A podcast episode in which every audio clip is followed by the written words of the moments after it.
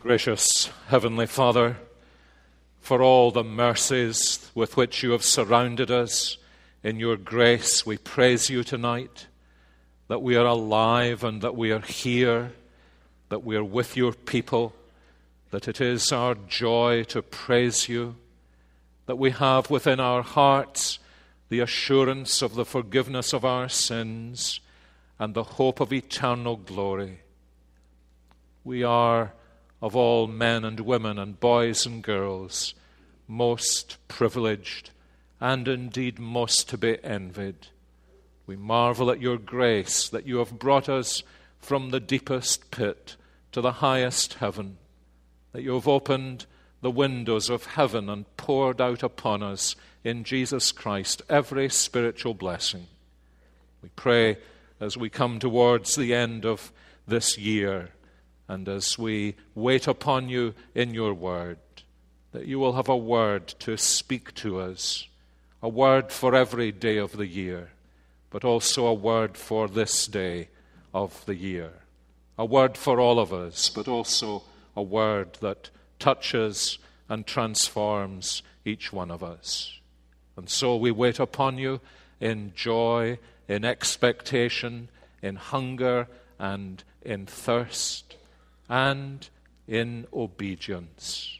And so we pray, Speak, Lord, and show us your grace for Jesus, our Saviour's sake. Amen. Please be seated. Now we're turning again this evening to Romans chapter 8 and to verses 31 through 39.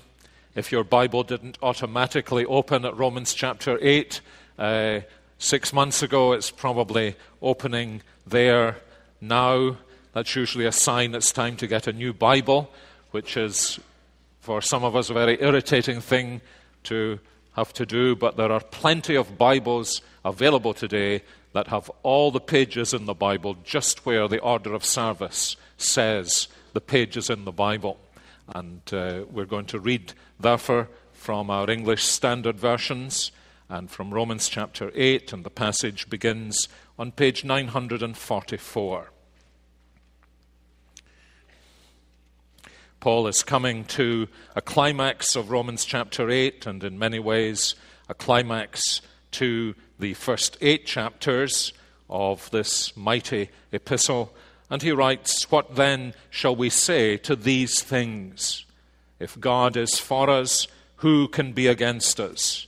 He who did not spare his own son, but gave him up for us all, how will he not also with him graciously give us all things? Who shall bring any charge against God's elect? It is God who justifies. Who is to condemn? Christ Jesus is the one who died, more than that, who was raised, who is at the right hand of God, who indeed is interceding for us. Who shall separate us from the love of Christ? Shall tribulation or distress or persecution or famine or nakedness or danger or sword? As it is written, For your sake we are being killed all the day long. We are regarded as sheep to be slaughtered. No, in all these things we are more than conquerors through him who loved us. For I am sure that neither death nor life, nor angels nor rulers, nor things present nor things to come, nor powers, nor height, nor depth, nor anything else in all creation will be able to separate us from the love of God in Christ Jesus our Lord. Well, we've been in Romans chapter 8 now for somewhere between two and three months. I think this is the 10th of our studies in this chapter. I think it may be the 52nd sermon in our series in Romans, and I've not forgotten that I promised you we would get through it in a year and a half. And a normal year and a half has 78 Sundays, which means we are now about halfway through Romans, and I've used up two thirds of the sermons. And so we are faced with something of a challenge. But despite that, that is a challenge for next year. And it is a marvelous thing for us at the end of this year to linger on here in Romans chapter 8. Because we've come to a point where it seems to me in this ascent of this uh, gospel Himalayas, the Apostle Paul is now at the point where he is taking the deepest breath he has yet taken. You know how that is. You are faced with uh, some climb and you take a deep breath and you press on with the climb. And it's interesting that Paul has signaled to us throughout the first eight chapters of Romans that there are various points at which he's taken breath because he keeps on using a more or less identical expression. For example, in chapter 3 and verse 9, he asks the question, What then? He has been giving us his teaching, and he pauses and he says, he takes his breath and he says, What then? And then he has a run at the answer. And then as we go on, we find him doing this yet again in chapter 4 and verse 1. What then shall we say was gained by Abraham, our forefather? Again in chapter 6, verse 1. What shall we say then? And in chapter 6, verse 15. What then? And you see, he is signaling to us almost like major punctuation marks in his argument and in his reasoning as he goes on. And again in chapter 7 and verse 7 What then shall we say? But when he comes, as we've seen, to chapter 8 and verse 31, he is taking an enormously deep breath. Because what he wants to compass in his thinking here is the answer to his question in the face of everything I have written from chapter 1, verse 1 through to chapter 8 and verse 30, what is our response to this gospel of God that I have been expounding? What is our response? How can we react? What is the impact that all this has made upon us? And you remember how we saw that he responds essentially by challenging the whole world. It's as though he is standing on a mountain peak and looking around, and he throws out these questions. It's not clear to whom he's throwing out these questions earlier on. It looks as though his questions are directed against those who either misunderstand his teaching or are opposed to his teaching. But here, as he stands, as it were, in the high mountain air that he's reached as he's come to the summit of his exposition, it's as though he's shouting down the mountains and into the valleys to anybody who will listen. And he has these four great questions, all of them beginning with the interrogative personal pronoun who. Who can be against us? If God is for us? The answer no one. Who can bring any accusation against God's people that will stick? The answer no one. Who can bring any condemnation against God's people that will stand? The answer no one. And so he comes to his final question, about which we have just been singing in Jim Boice's hymn who then can separate us from the love of God in Christ Jesus? And when you look down at this passage, you'll not find the answer to this question on my face, but in this passage. When you look down on this passage, there is something that I think immediately strikes you. Something different about what Paul now does. And it's actually so obvious, so plain, so simple that we might be in danger of overlooking it. It is this that whereas in connection with the first three questions, he takes four verses to answer, in connection with this fourth question, he takes five verses to answer. That is to say, he takes twice as long to answer this question as any of the other questions, and as long to answer this question as to answer all of the first three questions put together. And that should strike us as being significant. Why should he spend just as much time on one question as he does on the first three questions? There must be, there must be some reason in his mind, other, presumably, other than simply rhetoric and spin, that when he comes to the question, who can separate us from the love of God in Jesus Christ? It's as though he pauses and says to himself, Now, this is the question on which I really need to spend time. Now, why should that be? The Apostle Paul does not waste words. And the Apostle Paul is at the same time not only a great and a clear thinker, but he's obviously a superb pastor. So there is some reason in Paul's thinking and in his affections for Christian believers, in his experience perhaps of dealing with Christians, that instinctively makes him linger on the answer to this fourth question. We might be forgiven for thinking that if you've answered the first three questions the way he's answered them, it's not even worth the trouble to ask the fourth question.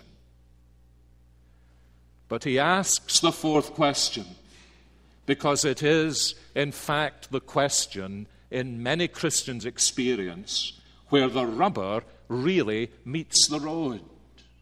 It is one thing for us to be able to give the biblical argument that there is no opposition against us that can stand. It's also one thing for us to think about the accusations that are brought against us, and we know the biblical answer. The biblical answer is do not bring your accusations against me because Jesus Christ has already dealt with them. It's also true, isn't it, that we understand that if we are justified by grace through faith in Jesus Christ, as he said at the beginning of the chapter, there is no possibility that we will be condemned. And yet it seems to me that perhaps the reason Paul spends so much time on this fourth question is because you can have all of these answers in place and still find yourself plagued by the question as to whether you might be separated from the love of God in Jesus Christ. You can, as it were, get the theology right in answer to the first three questions. But there is a sense in which what Paul is addressing here is not the theology, not the doctrine. He is addressing the heart. And it is one thing, as we all know, to be crystal clear in our understanding of the theology of the gospel and the doctrines of the gospel, and it can be an altogether different thing to be reassured that the love of Christ is yours and nothing can ever separate you from it. Indeed, one of the most perplexing pastoral problems one can ever seek to solve is to deal with somebody who has an enormous grasp of the gospel, more has an unusual grasp of Reformed theology, but actually possesses no assurance whatsoever that he or she is the object of the special love of God in Jesus Christ. And it's not difficult to see how that's true. If at the end of the day we had this confidence that we, miserable sinners who have disappointed the Lord Jesus day and daily since we became Christians, were yet loved by Him and knew that we were loved by Him, do you think we would live in the poor, drooping way that you and I tend to live for Jesus Christ. So, the very impoverishment that we feel in our Christian lives, I think, is proof positive that the Apostle Paul has, if you will excuse the phrase, hit the pastoral nail on the head when he says, It's one thing to answer the first three questions, but are you able to answer the fourth question and know that nothing in all creation will ever be able to separate you from the love of God in Jesus Christ. Now, one of the clearest indications of that is the way in which we Christian people respond when something goes wrong in our lives. There are so many of us as Christians, as soon as something goes wrong in our lives, we draw the conclusion, He loves me not. We, we live the Christian life that way. Good things happen, He loves me. Bad thing happen, He loves me not. And we are like children playing in the meadow with the flowers. He loves me, He loves me not. He loves me, He loves me not. And you and I, I'm sure, have met so many, experienced it ourselves. So many of us as Christians, as soon as something goes wrong, our default is to say, Why is God against me? Why is He turned against me? Paul is wanting to take the gospel that he has been expounding in these earlier chapters and show how this gospel is the pharmaceutical remedy for the heart that doubts the love of God in Jesus Christ and fears that he or she may be separated from that love. Now, I think, and it's purely a personal uh, hypothesis, it carries no imprimatur and uh, no obstat nihilo. It's purely a personal view of this passage. I think Paul answers this question on two different levels. And that's why I'm taking two different Sundays to it, so that we can start the year in Romans 8 as well as finish the year in Romans 8. Because you'll see, he does a very interesting thing that he's not done before in answering these questions. He gives one kind of answer to his question in verses 35 and 36. He gives another kind of answer to his question in verses 37 and 39. And the interesting thing is this his question is, Who can separate me? But in verses 35 to 36, he doesn't answer a question beginning with the personal interrogative, Who? He answers a question that begins with the impersonal interrogative, What? he mentions what and not whose. And it's only later on that he actually turns to personalities, principalities, and powers. So, whereas he is always asking the question, who, and he is seeking to identify, it seems to me, the evil one who lies behind all these accusations the Christian experiences? He's answering this question very deliberately at two levels because he understands, and here's the point to grasp, that the answer to the question, who, is usually hidden from our sight in the what. Put it very simply Satan does not ordinarily reveal himself in an in your face fashion because you would detect him.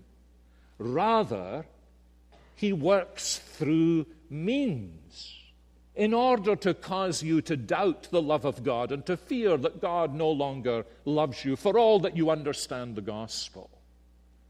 And so, first of all, Paul, as it were, stares down the things in life that might seem to separate us from the love of God and often do seem to separate us from a deep consciousness of the love of God in Christ.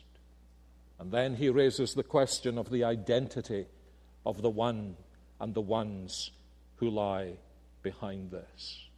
So there are two things here in verses 35 to 36 that I want us to notice. First of all, the potential separators Paul lists. The potential separators that Paul lists. And then, secondly, the argument clinchers that Paul uses. The potential separators. What potentially might separate me from the love of God in Christ? And then, in response to that, what's the clinching arguments that Paul is able to use to bring him to the conclusion that nothing can ever separate us from the love of God in Jesus Christ? Well, he mentions seven things. Do you notice that? Tribulation, distress, persecution, famine, nakedness, peril, and sword. Again, there may be some significance in the, in the completeness of this because he, he's really throwing this question out to everything that would seem to have the power to destroy the love of God for him or his consciousness in his heart of that love of God. And tribulation often does this. The word he uses for tribulation comes from the verb that means to press down or to press upon or to oppress. And it's true, isn't it? When anything presses down upon you, oppresses you, then very frequently you begin to lose that sweet sense of the love of God in Christ for you. And then you begin to extrapolate, to conclude from your loss of the sense of the love of God for you that perhaps He doesn't really love you after all. So there is tribulation, and he says there is distress. The language he uses here pictures, uh, pictures as it were, somebody in, a, in a, a sense of being confined in a, in a claustrophobic space, as it were, that causes distress, that causes inward agitation. And when we are inwardly agitated about whatever, it may be something trivial. It often is something trivial. The loss of your car keys can so easily lead to a sense of the loss of the love of God. Isn't that true? You find yourself frustrated, and, and, and what happens is your mind begins to get turned in upon yourself and turned in with the irritations of the world and how everything is against you, and you go into a kind of spiritual infantile regression when you're kind of inwardly crying out, Why does nothing go right in my life? Why doesn't God sort this? Why doesn't God give me what I really need? He never gives me what I really need. You don't really love me. And we discover that though we thought we were spiritually mature, we often, as it were, go into that state of spiritual infantile regression. And then, of course, when we are persecuted, when we are persecuted, maybe it's the fear of persecution, because often those who are actually persecuted, those who are really persecuted and who stand, are often absolutely flooded with a sense of the love of God. But the fear of persecution, perhaps that's the greatest fear in the American church. I've had people speaking to me about Islam in a state of panic, absolute panic, as though God had fallen off his throne and had ceased to love his people. And you see how we do this. We are such frightened people, and we give expression to it as though, as though the love of God could be dented by anything that happens. And so we fear persecution and the thought of persecution, not the, not the actual persecution, just the thought of persecution. How could God possibly love us? I wonder if you've noticed in the Western church how fanatical people of a certain Christian stripe are in their conviction that the church will not go through the tribulation. Now, they say it's because of theological considerations. My dear friends, I am personally convinced it's got almost nothing to do with theological considerations. It's got to do with our craven fear that if we suffer persecution, we will lose all sense of the love of God for us and it's pervasive in some Christian circles. There are churches where they would not allow you to be a minister in that church unless you believe the church will never go through the persecution, the tribulation. And then there's famine. And then there's nakedness, and you can see, you see what Paul is doing. He's moving, as it were, from the outside to the inside. There's general tribulation, and then there's inner distress, and then there's actual persecution, and then there is famine. There is actual material need when you don't have enough, when you are starving. And then there's nakedness. And then there's peril.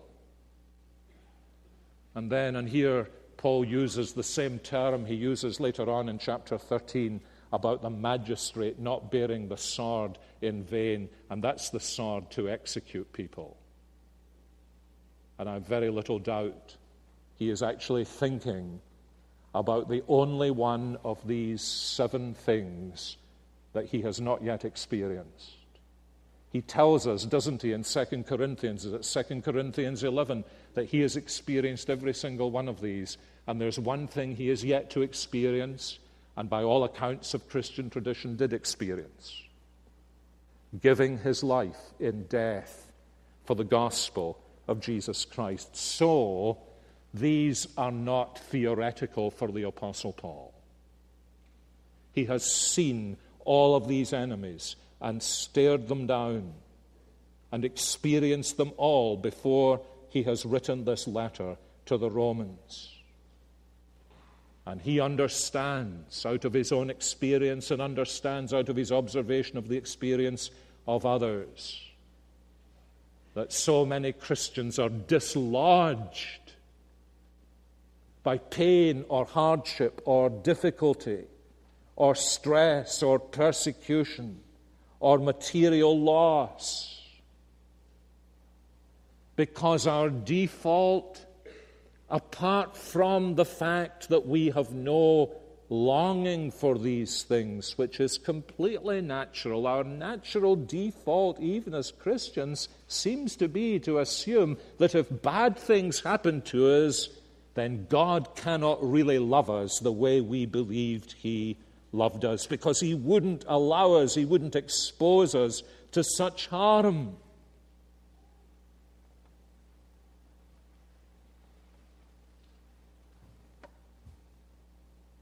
So these are potential separators, and it would be very surprising if one or other of them didn't touch a chord, strike a note in our own lives, just uh, something in our conscience. Yes, uh, I, think, I, think I, could, I think I could take it if I had less in the material way, but persecution, famine, nakedness, peril, sword. If any of those things happened to me, how could I possibly still be convinced that God loves me? They would be surely potential separators from the love of God in Jesus Christ. Now, the Apostle Paul faces these things. He doesn't bury his head in the sand and say, Boy, I hope none of these things happens to me. He says, in the midst of these things, not behind them, before them, or after they are past. The providences of God are wonderful things when they're in the past and we're still in the present. But he doesn't say, after all these things, we are more than conquerors through him who loved us. He says, in all these things, we are more than conquerors through him who loved us. And so we come to my second question. If these are the potential separators that Paul lists, what are the argument clinchers that Paul expounds. And, dear ones, he surely wouldn't, as I've said, wouldn't have taken this time if he didn't think this was really important. I want you to notice several things. The first is this. The very first thing he does, do you notice? He turns back to his Bible. He's able to think biblically his instinct to any stray thought. What is God doing? Why are these things happening to me? Does God love me still? He loves me, he loves me not. is to bring all of these wayward thoughts back to the teaching of the Scriptures. And that's why he quotes from the 44th Psalm. 44th Psalm's an immense psalm. Better not get into it tonight, but it's surely an immense psalm in which the psalmist is saying, God, you did great things in the past. Will you not come again and do them in the present? And in the midst of that psalm, he uses these words that Paul cites here. As it is written, he says, We are being killed all the day long. We are regarded as sheep to be slaughtered. Now, what's the point? The point is so what's unusual about tribulation, distress, persecution, famine, nakedness, peril, sword? You weren't promised anything different when you became a Christian. And if you believed anything different, it wasn't Jesus' gospel that you believed. This is par for the course. This is what the Christian life is like. The reason I panic when these things happen to me is because it still hasn't dawned on me that the Savior I follow was despised and rejected of men, that He called me to a life of daily cross bearing, that the Christian life is a narrow way, that Jesus says we will suffer persecution because the Master suffered persecution that we will find that there are many difficulties in life, that the pattern of the gospel is to conform us to a suffering and risen Savior. And even as we're transformed into the likeness of the risen Savior, the instrument the Heavenly Father will use is exactly tribulation and persecution and famine and nakedness or peril or sword and it's in our Bibles. Just why Peter, of all people, the thing about Paul is he never seemed to have cracked inside. He was steel inside all the way. But Peter was jello inside, half of the way. But then, when he is restored and the Lord Jesus has told him to strengthen the brothers in his ministry, do you remember how he says in 1 Peter chapter 4? He says, Two things are strange. First, non Christians think you're strange. Second, only non Christians think it's strange when Christians suffer. Christians don't. So he says, don't think that anything strange is happening to you when you go through the fiery trial. Wait a minute, Peter. That's not the Christian life I signed up for. Well, says Peter, you didn't sign up for the Christian life. I once signed up for a Christian life of my own design and I fell flat on my face. But when I began to understand that this was the way of Christ, this was the way of the loving Christ. This was one of the ways Christ loved me so much he was determined not to leave me as I was, but to transform me into his likeness. Then it dawned on my silly blockhead. Of course, there's nothing strange about the fiery trial. It's how it is for the Christian believer. And you see, as long as, as a Christian believer, I think there is no fiery trial, so long as the fire comes anywhere near me, I am going to conclude he doesn't love me any longer. It's, it's how it works. Grasp this, and no trial will be able to dent your total conviction of the love of God for you in Christ Jesus. Uh, but then you need to add this that the psalmist puts in place. Did you notice it? He says, We are being killed all the day long for your sake. That's it. That is it. When all of those things surround me their pressures are upon me. I find myself experiencing suffering, being demeaned, perhaps being persecuted, suffering want, in situations where all seems to be against me.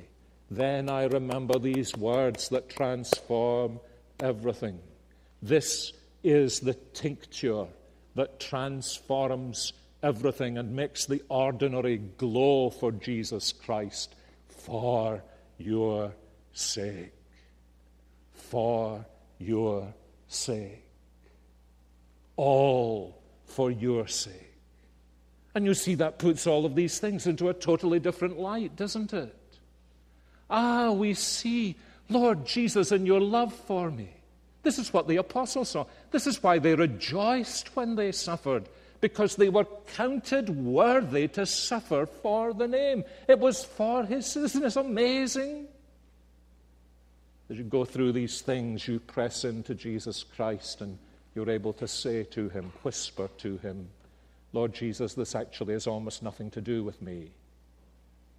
My dear young friends, if you're beginning the Christian life and you're afraid of what it may mean for you to be a Christian, do seek to ask the Lord to teach you this lesson because it will help you so much. When all of this comes upon you, you can, in some sense, smile at the storm and say to the Lord Jesus, Lord Jesus, this hurts like anything.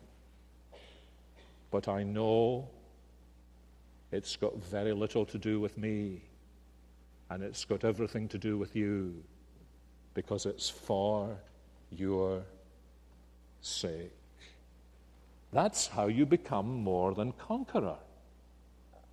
Think of that in terms of persecution, the way people are just want to get their knife into you. Some of you work in offices or you're in fraternity or sorority groups about which I know absolutely nothing or you find yourself in situations where you're being demeaned and it hurts, but you're able to stand in the middle of it, and even while people think they are lording it over your life,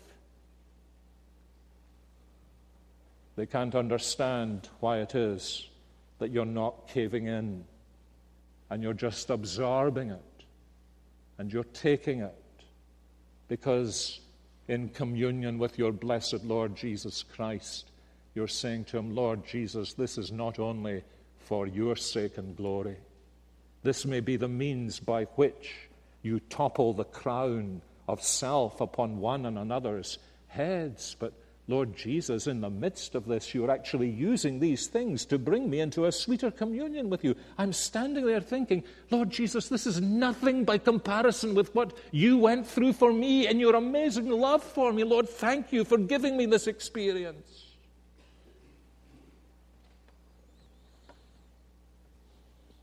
Now, the great question is this, and Paul answers the question What's the absolute foundation of this? Look again at what he says.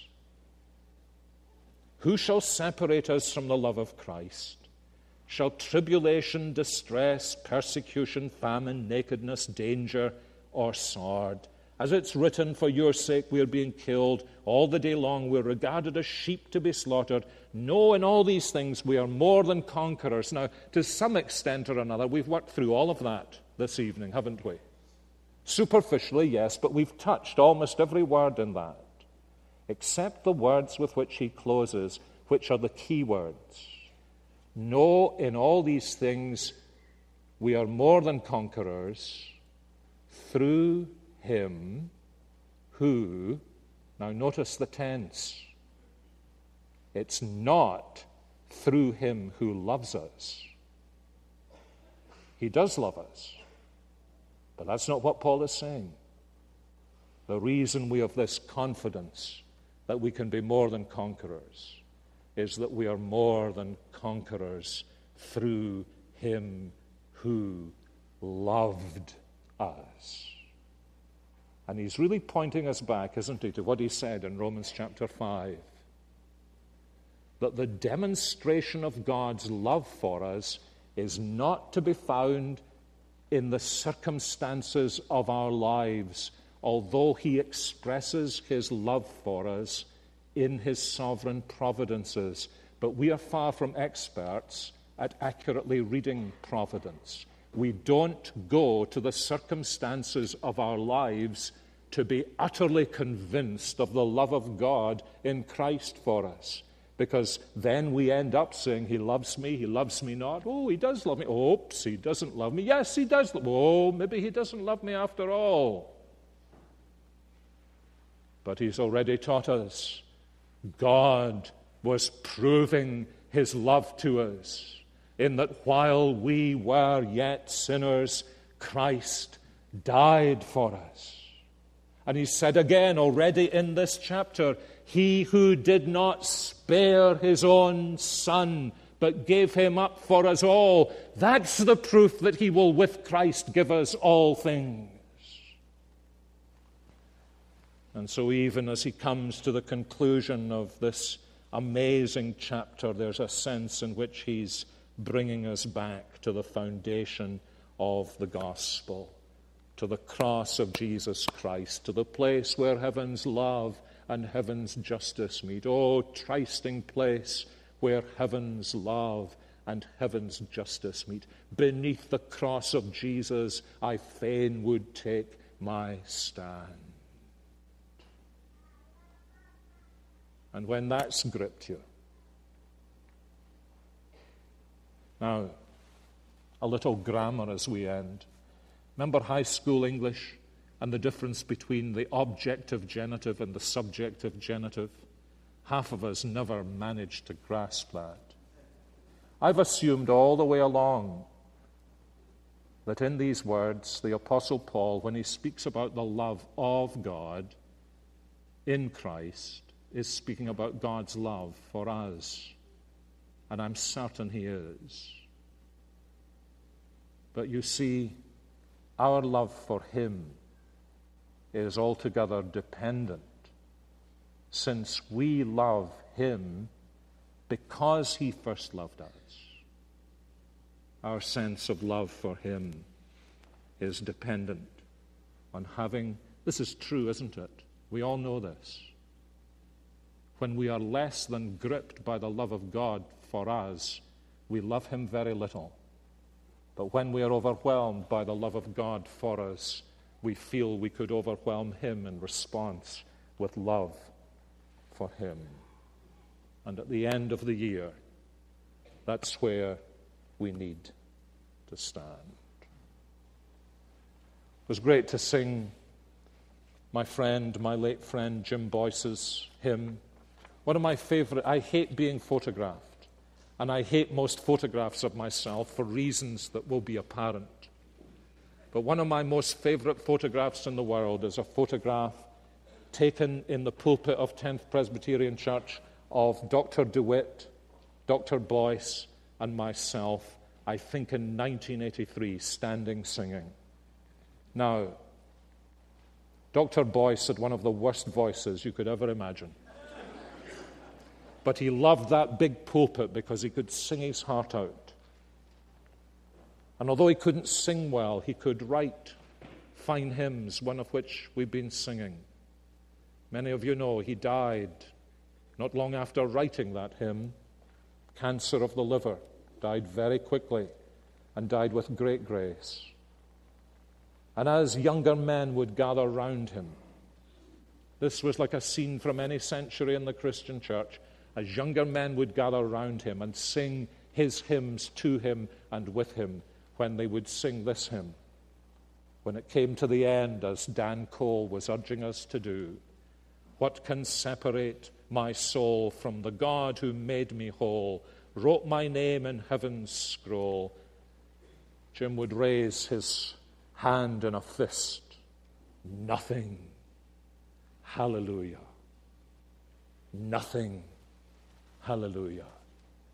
But you see, if you're going to be able to raise your fist at all these things tribulation, famine, persecution, nakedness, peril, sword you need to know God loves you.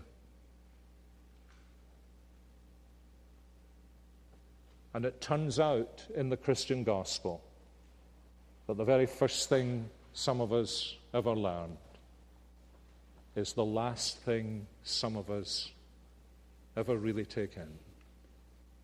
Jesus loves me.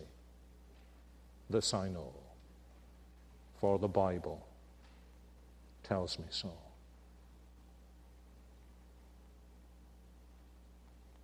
So, a very simple question for you tonight. Are you sure? Are you sure He loves you?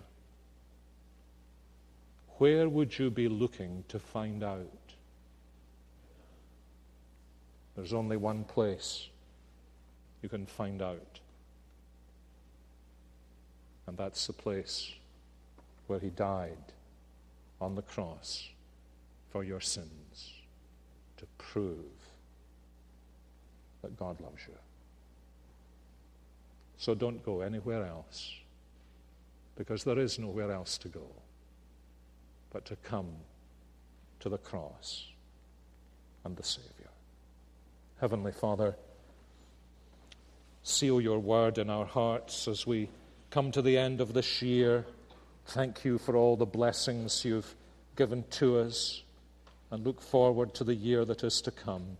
Flood our hearts, we pray, with the love of God for us through your Holy Spirit, that we may be sure that nothing can ever separate us from your love in Christ Jesus.